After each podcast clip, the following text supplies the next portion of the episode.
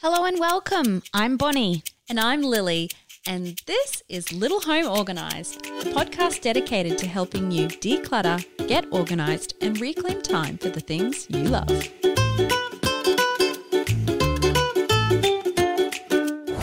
Pinterest crafty things for my kids.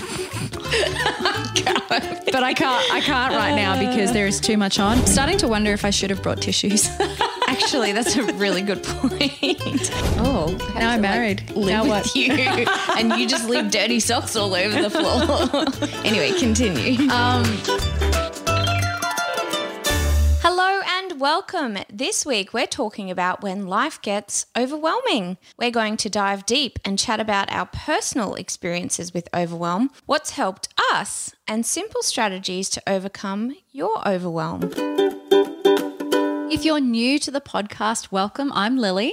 I'm Bonnie. And we're the faces behind Little Home Organised. We are sisters who love organising. In fact, Bonnie loves it so much that she has been doing it as a profession for the last 10 years. Yes, I have. Little Miss Organised has been running since 2011, and we have a team of organisers in southeast Queensland servicing multitudes of clients who are now a little bit more organised in their life, and, and the overwhelm is not so overwhelming. And thanks to growing up with Little Miss Organised, I'm more organised and have a passion for organising as well. I don't do it as my profession, but my focus in life is on my studies. I'm a postgrad psychology student. So if you're new, that's just a little bit about us. Yeah. Um, and if you're not new and you have listened to the podcast before and you haven't left a rating and review yet, we would love you to do it. Yes. It helps keep the podcast going. It's a really simple way that you can just give us, you know, um, however many stars and then just a little line or two on what you love about the podcast. And it helps us keep it going and it makes sure that we're giving you the content that you find helpful and useful as well.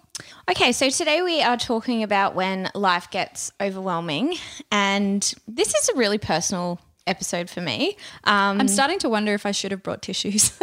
actually, that's a really good point.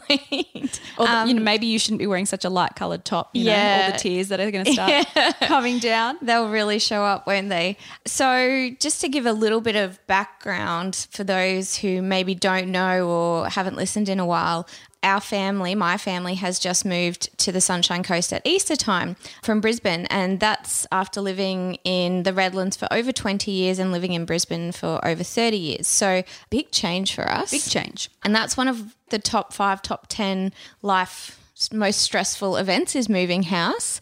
And then to kind of add to that, you know, we have moved up here and there's not really any family support. Our brother is here, which is like really random because He is. You happen to buy a house that's like two streets away from him after he's lived up, up the coast for many years now, which Yes. is pretty, pretty And- cool. And this is like the first time we've lived closer than an hour away from each other in about 10 or 12 years. So it's really random. Wow, that went so quick, didn't it? Yeah, it really did. Not a deciding factor at all, but yeah, really cool to be closer to him and the kids to be able to hang out with him a bit more. But the consequence, of course, of moving up here was that you moved away from a lot of grandparent care. too. Yes, yes. And obviously, all of our community networks were in Brisbane and the Redlands. And yeah, like we're really starting afresh with everything. But we'll get into all of that stuff a little bit more later. Um, but first of all, I wanted to talk about what's that list of that top five or top 10 life most stressful events? Well, I want to start with having a baby, um, which, you know, you're about to have number four. Yep. Um, but tick. the reason that that one to me is so interesting is that when we have like a major role transition like that, that can be like hugely stressful. Um, and having a baby is one of those things because not only is it a change in caretaking and responsibilities and identity, it's also like physiologically changes your body. Like there is so much that goes on. And from a psychological perspective, I'm actually I'm actually working on an assignment at the moment that is on a psychological framework called interpersonal psychotherapy. And interpersonal psychotherapy identifies three major areas as kind of the causes of major distress for people. And one of them is a role transition. Wow. Yeah, and that's, you know, when you suddenly go from working full time to retiring Yeah. or from not being a mum to being a mum. Or, from being a teenager and having to grow up and be an adult all of a sudden. Yeah, transitioning out of school. And so Yeah. transitions are actually like a real cause for distress. And like this framework identifies that and it finds by helping people process and go through the, you know, transitions that you can help relieve these symptoms. Oh, I'm so thick in this assignment right now, clearly. but another thing that's really stressful, one of the major stressful life events, of course, that everybody knows about is death. Yes. And this framework also looks at loss and grief as like really important, you know, Hmm. because when someone dies, that does disrupt our world and it shakes things and, you know, turns things on our head. And, you know, suddenly a fully functioning household and a fully mentally healthy person is, you know, things change because when someone dies, it's drastic and our mental health is affected. Our home may suddenly look really chaotic and because we're trying to cope and process. And then, of mm. course, the other area that the IPT looks at is interpersonal conflicts, right? And so another major life event that produces a lot of stress for people is, of course, separation and divorce. Yeah, Right. yeah, yeah. And so it's a, it's a really cool framework of like helping people through their issues, but it's also really practical in the sense that there Mm. are these major events that happen that make us really, really stressed out, really overwhelmed. Death, divorce, like you've just moved, having Mm. a baby. Yeah. And on that like separation and divorce one, I actually would like to kind of put in there as well, even when you break up from a long term relationship, because I can remember as a 17, 18 year old having two heartbreaks and, and they were super devastating and like completely life shattering. And I think that especially when you do get a bit older, and you might not have gotten married and so it's not a divorce but it is a breakdown of that relationship and you know maybe you're de facto or you've been living together for a long time or something like that when that separation or that split actually happens it is it is majorly yeah it is life altering and just really really tough Yeah, absolutely. And I mean, you clearly came out the other side and found someone who fixed that heartbreak. who drives me nuts but i love to death yes i've got the perfect balance yes. So there are other things that, of course, are really, really stressful in life. You know, maybe you've just started a new job. Mm. New, like completely new company. Maybe it's a promotion. Maybe you, you know, you've just had like this major change. You're now working from home. Maybe because of COVID. yes, you know, yes, lots of right. lots of things happen for people with COVID. Like that totally changed things. Or maybe you got sick, or someone in your family got sick. Mm. Or it could be that there's some sort of chronic illness that maybe wasn't there before, but it is there now because of an accident or an injury or just a, you know, a diagnosis that's kind of popped up. And that's something that goes on in our household as well. Like I have two children with needs. And so that definitely creates a lot of stress because it's not your neurotypical family dynamic that you need to deal with. Although, to be perfectly honest, I don't know any family that's fully functional. Like, I feel like every family has some form of. We've all got our quirks, don't we? We do. And I mean, that's just the beauty of this mess of this life. You know, we, we're all very different and together we make a, a beautiful painting. Splot, Poet- splot, poetry splot. with Bonnie.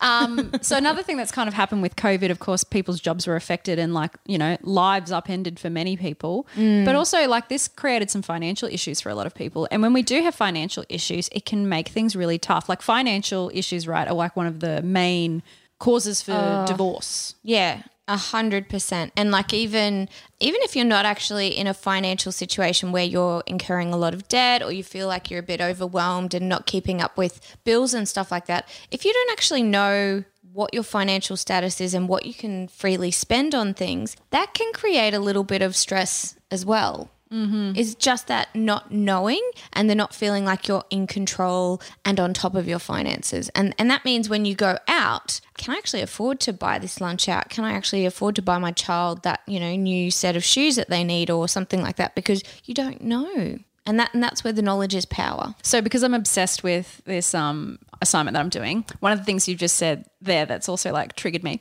is one of the things that this framework identifies as a major problem in people's life is so like when this crisis happens, grief, loss, role transition, whatever. But then what happens is that often people withdraw from their social supports or don't utilize them effectively. So like if you're really financially stressed, and your friends are going out for lunch and you are not sure you can afford it, you might choose not to go. Yes. And then that can snowball. And that can happen for all different kinds of things in life. And so one of the things that's really simple is making sure that we're still socially engaging because that's actually like a real big part of our health. And on that note, I've also just like done a huge amount of research on not personally running these studies, but assessing studies for different assessment that I'm doing at uni and the relationship between your level of belongingness in the world and Yeah. your well-being is so highly correlated. So basically, if you don't have a good sense of well-being and, you know, place in the world and place in your community, which you can imagine if you move somewhere new, you're Mm. Yep. trying to determine that, it actually is, you know, Tick. directly um, has a relationship with your well-being and your mental health. And so like if you put that into the perspective, a lot of these life stressful events, if they're totally displacing you in your community, displacing you socially, so like a divorce that you're going through, that is such a huge feeling of displacement. Mm. Becoming a mum for the first time is a feeling of displacement. Absolutely. And you think about, you know, if you've newly immigrated somewhere and maybe you don't understand the language or the culture, or I think of uh, as an adolescent, like those teen angst years where you just were struggling to work out where do I fit in? Where's my acceptance? Who who are my peer Who am I? Yeah, your self identity, all of that sort of stuff. Like it's it's huge, and it comes. It's funny because it actually comes back again later in life as well. And you think as a teenager, when I grow up and you know, all these teen angst years are behind me. I'm going to know who I am. I'm going to have great relationships. I'm never going to have all this rubbish that goes on in high school with your friendship groups. Adulting was like the grass is greener over It there, wasn't so it? was, The like- light at the end of the tunnel. You know, that's why that movie Suddenly 30 was so popular because every 13 year old girl was like, I want to be 30. I want to be able to wear cool high heels and amazing dresses and and have money to spend. and have money to spend on stuff and you know a cool apartment and all of that kind of stuff and then you get there and you realize actually being 30 is kind of hard It's a little rough. Especially when you have young kids so it is that the grass is always greener but especially with the identity side of things after becoming a mother or after your children have grown and there's that okay i've just i'm no longer needed in this Not the way it was before. really high care high responsibility way that i have been for the last you know 15 20 years who am i now like it, it just it never stops We'll answer that question after the break. Just kidding. We can't tell you who you are.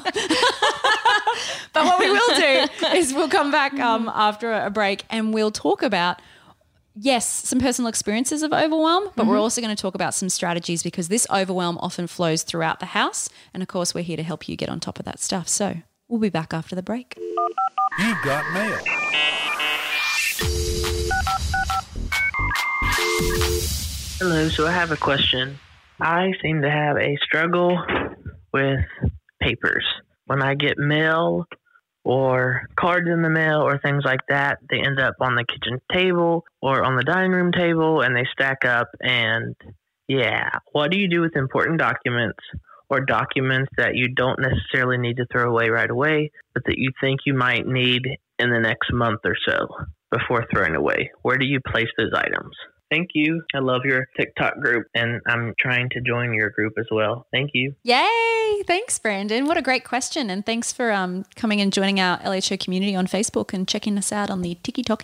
I love this question because this was me in Brandon's position several years ago before I got a proper paperwork system in place. And it is like so critical just to have somewhere to track the flow of the paper that comes in because if we don't have the system in place, then we uh, end up in that position where it's like, what do I do with it when it first comes in the door? But then also, what do I do with it if it's important and I don't want it to be in long term storage and I still need to, it to be accessible? So I'm going to hand this one over to you. oh okay so what i do i'm completely digital brandon so when Oh, maybe it'll come back to me then. Yeah. I'm doing the system you taught me. But before I was completely digital, I used the daily paper flow system, which is what you're referring to. And we talk about this on the Little Miss Organized website, actually, the daily paper flow system.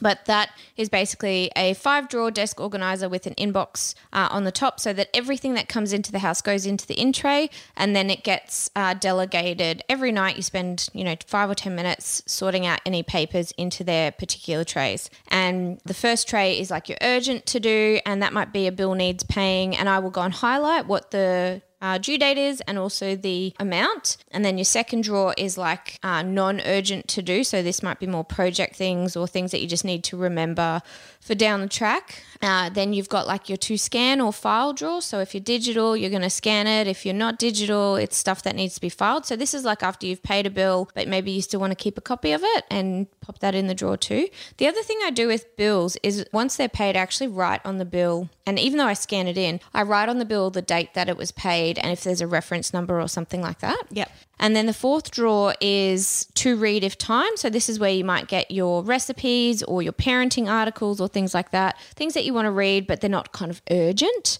And then your last drawer is like upcoming events. So this might be you've got tickets to go and see a performance. They're still in hard copy, they're not digital. You don't want to carry them around in a handbag or a diary. But you want them somewhere safe. But you need them somewhere safe. So they go in that last drawer. What's really great about this system as well is the drawers act as boundaries. So as soon as the drawer fills up, you know that the short-term storage has been has reached capacity and it has to now be filed in the long-term storage Yeah. or scanned, uploaded, shredded, what have you. Yeah. So with me being digital, what I tend to do is when paper comes into the house, I will action it straight away. So every day at around dinner time, I will look at whatever paper has come in and I will action it right there and then. So say it's like a birthday invitation for one of my children, I will actually take a photo and put the event in the calendar and attach the invitation to the calendar event and then that piece of paper can go in the recycling straight away. Another small tip is if you are bringing letters into the house and you don't need the envelope or you don't need the product disclosure statement that comes with it or some sort of pamphlet that's come with it, ditch that stuff straight away. Just keep the important piece of paper that's got, you know, your personal details and the bill to be paid and that side of things on there to action. And the other thing I would add, because I use this system, if you are just too busy and you want to make sure that your paperwork doesn't get lost and end up on your kitchen bench or somewhere where it shouldn't be, and you end up with paperwork trails throughout the house, you want to keep it all in this one area. So having you making use of the in tray that sits on top of this paperwork system is great because it's like it's in the in tray, and then I can sort it from there into my drawers, and then from my drawers it can then go into long term digital wherever. Yeah. So you know, I really like the in tray, and that's something that has been very useful. But this paperwork system sounds simple, totally effective. Yeah, highly recommend it. It's really life changing. And you know, even though I don't need the drawers anymore because I'm digital, I still have the in tray. Mm-hmm. And I, if I can't pay a bill right there and then, I'll pop it in the in tray for you know the next day or a couple of days later when I go and do kind of like a, a paperwork day. Yeah, like many pieces of clutter in the house, if it's homeless, it's going to be a problem. So at the very least, give it a home. Hope that helps, Brandon, and thanks for your listener question. Okay, so we're talking about overwhelm today when life gets overwhelming, and I would like to know for you can you give me one or two experiences in your life, perhaps since becoming a mum or in the last kind of five years? And what were those kind of major stresses for you? Ooh, that's hard. It's hard that you said one or two. I'm like unrolling my scroll as it goes down the hallway. We just don't have time for that. I'm just kidding. Am I? Not at Uh, It's hard. Like of that list, I think the biggest transition, obviously for me recently, was becoming a mum and having a now what 16 month old and going through just. Uh, I'm a very prepared person. I'm a very organized person, and I like being able to plan ahead. And you know, so throughout my whole pregnancy, So you're a control freak. Oh, I mean, we are. I think this is a place for we language here. Yes. Um, I'm totally up. Yeah, guilty. um, but one of the things that, you know, like through my pregnancy, I was trying to plan as much as I could. And I really focused hard on planning the birth. I didn't focus as much on planning like the first, what the first few months would be like. And I remember having this, I know It that just sounds- reminds me like of your wedding, right? You f- you focus So hardcore on on, your wedding day, and then you like get to the end of it, and you're like, oh, I have Now to, I'm like, married. live Now with what? you, and you just leave dirty socks all over the floor. anyway, continue. Um, I remember like after literally giving birth and like being in recovery and you know he was in like his little incubator thing because he'd been you know he'd swallowed a bit of you know meconium all that kind of stuff anyway and he I was lying there and I was so tired because I went I started my contractions Friday night and had him Sunday night so I was just absolutely so mm. tired Long labor. long labor Thanks, And, mum. like, That's genetic. is it? Well, I know the first one's always the worst. Anywho, I just remember lying there and being like, you are so exhausted right now. And this is the first time in your life that you've ever felt this exhausted. And you cannot sleep because you have to be here for someone else. And this is your future. And I remember just lying there being like, I'm so tired. yeah. What have I done? Can you just give me 24 hours and then I'll get back to this whole being a mum gig? yes. And I just remember being like, wow. And then all the hormones and everything. And that first week was just like rough, you know, Yeah. coming coming to terms, just like so happy and delighted. Yep. So like over the moon, you're the most beautiful thing I've ever seen. Happy tears, but also just like Terrifying. yeah, so many hormones. So I think that was the most overwhelming because it was like adjusting to this new identity. And then throughout the first year, they say the first year is the hardest, but the first for a first time mum and that first year combined, mm. it is just rough. Like it is you you literally like there's all these like manuals and books but they can't tell you what to do. And it's mm. kind of like the first time in life that I really felt that I no one could tell me exactly what to do. People could give advice off their own experience, but I was suddenly completely in charge and I was mm. like, "Oh, I must be so used to having a little bit of other support that I lean on normally because in this instance, it's on us." Yes. It's funny because um, we have a, a friend who regularly says, you know, dating and procreation, having children, it's like a, a surreptitious part of God's plan for, you know, populating the earth because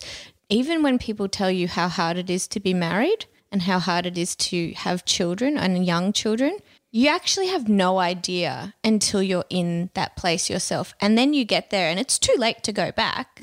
And you're like, if only I had known. Mm. And like, it's, be- yes, it's beautiful being a parent and you get some amazing times with them, but it is also the hardest thing I have ever done by a mile. Mm. And I just think, had I known how difficult it was, I might have just stuck to my teaching career where I could send them back at three o'clock.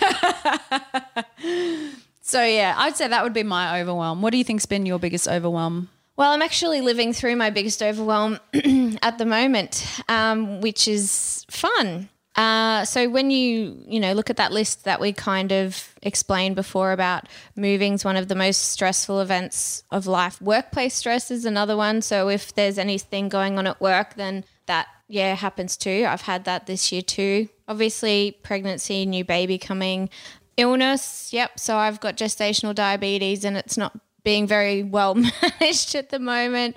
Um, I've got two kids with special needs. What else was on the list? Just being up here and having next to no support. And I did a really, really silly thing when we moved, and I just can't. I love that this is being recorded so that I can replay this. Yeah, go on. Oh, and you totally can, and and this this is why it's such a you know deep dive into the personal experiences side of things because it is it is such a personal thing, and I am still going through it. But I do want to give hope to other people who are maybe also going through it because there's a light. There's the end of the tunnel. It might be a ways away, but I can see that it's there. But the silly thing that I did is when we moved here, it was Easter weekend, and um, we had then two weeks of school holidays. And my husband and I, you know, we moved on a Sunday night so that we could finish up, uh, you know, at our church on the Sunday morning and say goodbye to everyone and have the annual Easter egg hunt that we've had for the last three or four years, which was lovely and all that sort of stuff. So we didn't get here till Sunday night and kind of had that, you know, quick set up some beds sort of thing.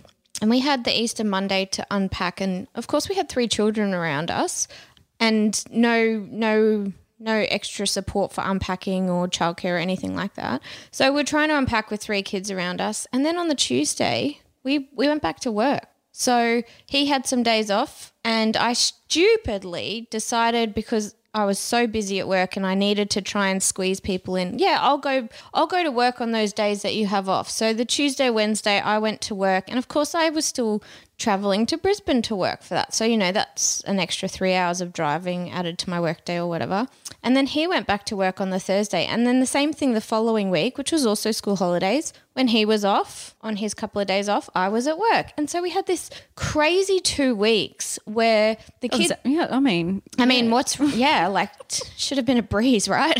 You know, where the kids weren't in any sort of after school care or holiday program, there was no support for yeah, taking care of them or unpacking, which we had so much of before we moved. And we were both still trying to work. So one of us was trying to look after three kids and unpack, and we also didn't have a lot of furniture. So like it took us it's almost comical. When I you eh, put it know. all I look back at it and I think you are so dumb. What Like- were you thinking? what? I mean, I'm just going to blame it on the baby brain because it does make me do some really dumb I things. hate, I hate to tell you, but I think a lot of these plans were in place before we knew Oh. about number four. yeah, well, may, maybe some of them were, but definitely the timing wise. You know, we didn't have a dining table. We didn't have any dining chairs. Like we were sitting on camping chairs to eat dinner. The kid, we have this like tiny little fitness trampoline for the kids for when they need to, you know, release some energy. And they were sitting on the floor eating their dinner around the trampoline and, you know, like just, just this crazy stuff. Like, we still have got a mattress on the floor for our bed, no bedside tables, no lamps. Like, The art of making do. it is the art of making do. And I'm so, and like, I am 28 weeks pregnant and I am, you know, rolling off that mattress onto the floor. I know. When I saw- multiple times. When I came up here and saw it was still on the floor, I was like, "That's she's." How's she getting out of bed? I need to put like a rope from the ceiling that you like hoist yourself up onto. Let's just say if I have to have a cesarean, which I hope I do not, I am very practiced at the role. So it, it you know, it will serve me well. That's true. Yeah. So we have now been up on the coast for, you know, maybe six weeks and the kids have started at school and it's it's slowly getting better. Oh, the other thing to add into the mix is the day before Good Friday, my six year old hyperactively ran down the stairs Yes, that's of, of course. and split his head open. And then that was an ongoing saga because Yes. It was glued back together, but then another doctor said no, that should have been stitched, and then they were like, but that- Well, the issue was that it wasn't glued properly and it split open again. So it got glued again the next day and then that didn't quite work. And then, you know, it was fine. So just leave it. It'll be a terrible scar, but just leave it. And then about a month later, it was like, oh, that's infected. Let's have some surgery. So, you know, general anesthetic for the six year old with ASD and um, a day and a half in hospital for me. And of course, that happens the week that my husband is away, nine, ten hours away on a boys' trip. and he's like, Do you want me to come back? And I'm like, No, you've been looking forward to this for a year. Like, I will handle it. So, yeah, it has just been. I guess you could say that sometimes life just gets a bit overwhelming. I guess you could. um, I just remember talking to my GP, uh, you know, months ago when she was testing for the pregnancy, and she's like, "Oh, so how are things going?" And I was like, "Oh, you know," telling her the update of things because she has uh, was my GP for so long. She just, I get to the end of it, she goes, "Oh, I think I need a nap." I'm just tired listening to you list what's going on. And I'm like, I actually don't know how I'm still standing half the time. And the thing that really just drives me nuts at the moment is like, I feel like I've reached my limit, right? Like I can't take anymore. This is this is enough. No more, please. And then the head thing happened. And then the gestational diabetes thing happened. And like just I just feel like there's, you know, more things that are kind of being added on top. So it is like overwhelming plus plus plus, like crazy at the moment. now you said that there's a light at the end of the tunnel, and there has been for you In the far off distance. So I, I'm curious because a lot of people can probably relate to this. You know, maybe it's not all of the things you've mentioned, but potentially mm. it's some of them, or potentially they've had, you know, a rough year with COVID, or they've had a rough five years, 10 years. yes. How do you think we can get on top of this overwhelm? And how do you think being organized plays a role in that? I think one of the things that's been helping me is that I am just trying to ride it out and take one day at a time. So, not trying to look too far ahead and worry about stuff that's not a priority for right now. So, it's a bit of a survival one day at a time sort of thing. So I think like another way we can look at that is that it's okay to admit that there are times where we can't do it all. Oh, yes. And even though we're competent and we have been able to do it all before, it's okay to be gracious with ourselves Yeah. and like have space and allow ourselves to just sit in that moment of, okay, it's Yeah. overwhelming right now. I normally can do all these kinds of fancy Pinterest crafty things for my kids. Mm-hmm. but I can't I can't right now because there is too much on. That doesn't make me a bad mum and that's okay. I mean, I get to the end of the day and I'm I'm happy if everybody's still alive and we've gone to bed with food I in our think- stomach. I like, think alive and in, in one piece and a full belly is probably a good minimum standard to yeah, set. I mean, you just you just have those days as a mum anyway, where you just have to be like, it's okay to have Brinner breakfast for dinner. Oh, my god. my. Mm. kids love it; they think it's awesome, and to not. Yeah, not worry so much. One of the things that was really helpful is we outsourced the meals for myself for about two weeks and, and got like a company that delivered a bunch of really healthy meals. So I could just microwave it in a couple of minutes. And that was really good, especially the days that I had to go to work. So I think outsourcing where you can. We've had a guy come and mow the lawn once or twice. That's been really helpful. The other thing that probably is really good is just practicing that gratitude of getting to the end of the day and going like, oh, I am really grateful that the day is over. Or like one of the reasons we've moved to the coast is to be nearer to the beach, and we're mm-hmm. only 15 minutes away from the beach here, and we've gone probably once or twice a week. And like it's getting cold now, you know, we're in May, and May gets a bit chilly, but the water temperature is still nice. And so every time we've gotten to the beach, it doesn't matter if it's just for an hour because we're only 15 minutes away now. Praise the Lord. I do get really refreshed down there. Like that is my my zen space. So that's really helping because I haven't been able to get back to the gym or get back to my swimming laps or anything or yoga, but getting to the beach, watching the kids kind of let loose for an hour, watching my 5-year-old, all of my kids were kind of afraid of the waves two months ago. And now, since living here and going to the beach and jumping through the waves, they're all like, yeah, bring it on. That's so good, isn't it? Yeah, so that's really giving me hope because it's like that's one of the key factors for why we actually moved here in the first place. So I think another thing that's helping is routine. So starting to get into the routine of these are the appointments and the therapies that we've got regularly every week. These are the days of daycare. So part of that outsourcing is, you know, the 3-year-old goes to 2 days a week daycare. The other two go to an after school care program the same two days. And that allows me to have those work days. But if for some reason work doesn't go all day, I've got a few extra hours spare that I can, you know, do some grocery shopping or catch up on, you know, washing and stuff at home. So, So one of the things that commonly happens when we're getting overwhelmed is that systems start falling apart. yes. So, c- trying to keep them in place where possible to stop it from snowballing is really important. So, when we're talking about routines, making sure that you, even if you can't do things down to the minute, you still know that if you need to do X on Thursdays, that you still make sure that activity, that responsibility does get done, even if it gets done at a different time. So, just trying to make sure that it doesn't become really overwhelming and big from the fact that we're doing things, you know? Yeah, yeah, absolutely. And I think the other mm. thing that's slowly starting to bring the light closer is also the setting up of those systems at home because we didn't have toy storage when we moved, we didn't have the go zone, and we're slowly setting those things up. And now that they're starting to be in place, it's like making me breathe a bit easier because I know that I don't have to have all of these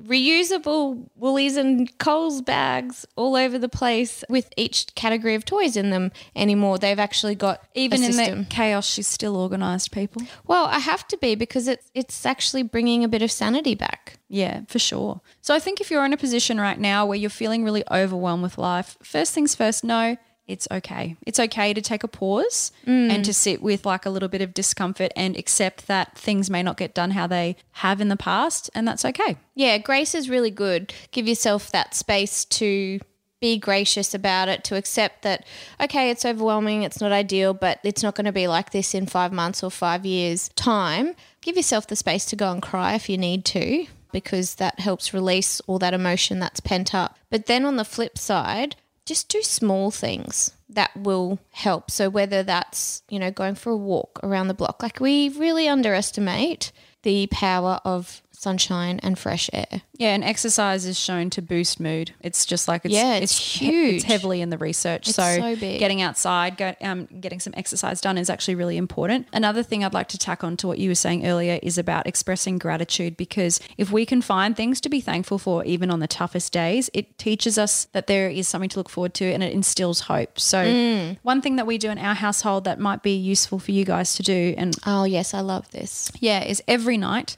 um, we do a check in where we ask the other person what was the highlight of your day, what was the challenge of your day, what are you looking forward to tomorrow, and what are you grateful for. Mm. And it's just a really nice way to check in with your partner, your kids, whoever, or your friends, and you know see how everyone's doing, but also to instill that hope for tomorrow. That sometimes life is overwhelming, but we can have something in the following day to look forward to. Even if it's getting up and just having peanut butter on toast, you really love peanut butter and you're excited to eat it. It can be that simple, even if you know that you're going to a, a workplace that's really stressful. At least I've got that peanut butter in the morning that I can look forward to. So, Yeah. And I think there's a real power in words. And too often we can be in this place of overwhelm and think, life is terrible, life is rough, I'm never going to get out of that. But when we actually turn it on its head and go, acknowledge, yep, okay, it's not great right now, but it's going to get better. And I'm grateful for the sunshine. And we start to speak more positively about our situation to our family. you know, when we meet people on the street and they say, How are things going? Oh, yeah, it's tough, but it's okay. You know, like I have this to, to look forward to.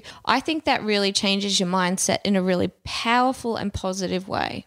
So, what's our tidy task this week, Bon? So, your tidy task this week is if you are experiencing overwhelm, A, you're not alone. Come and chat to me in the Little Home Organised Facebook community group and we can talk about our overwhelm together.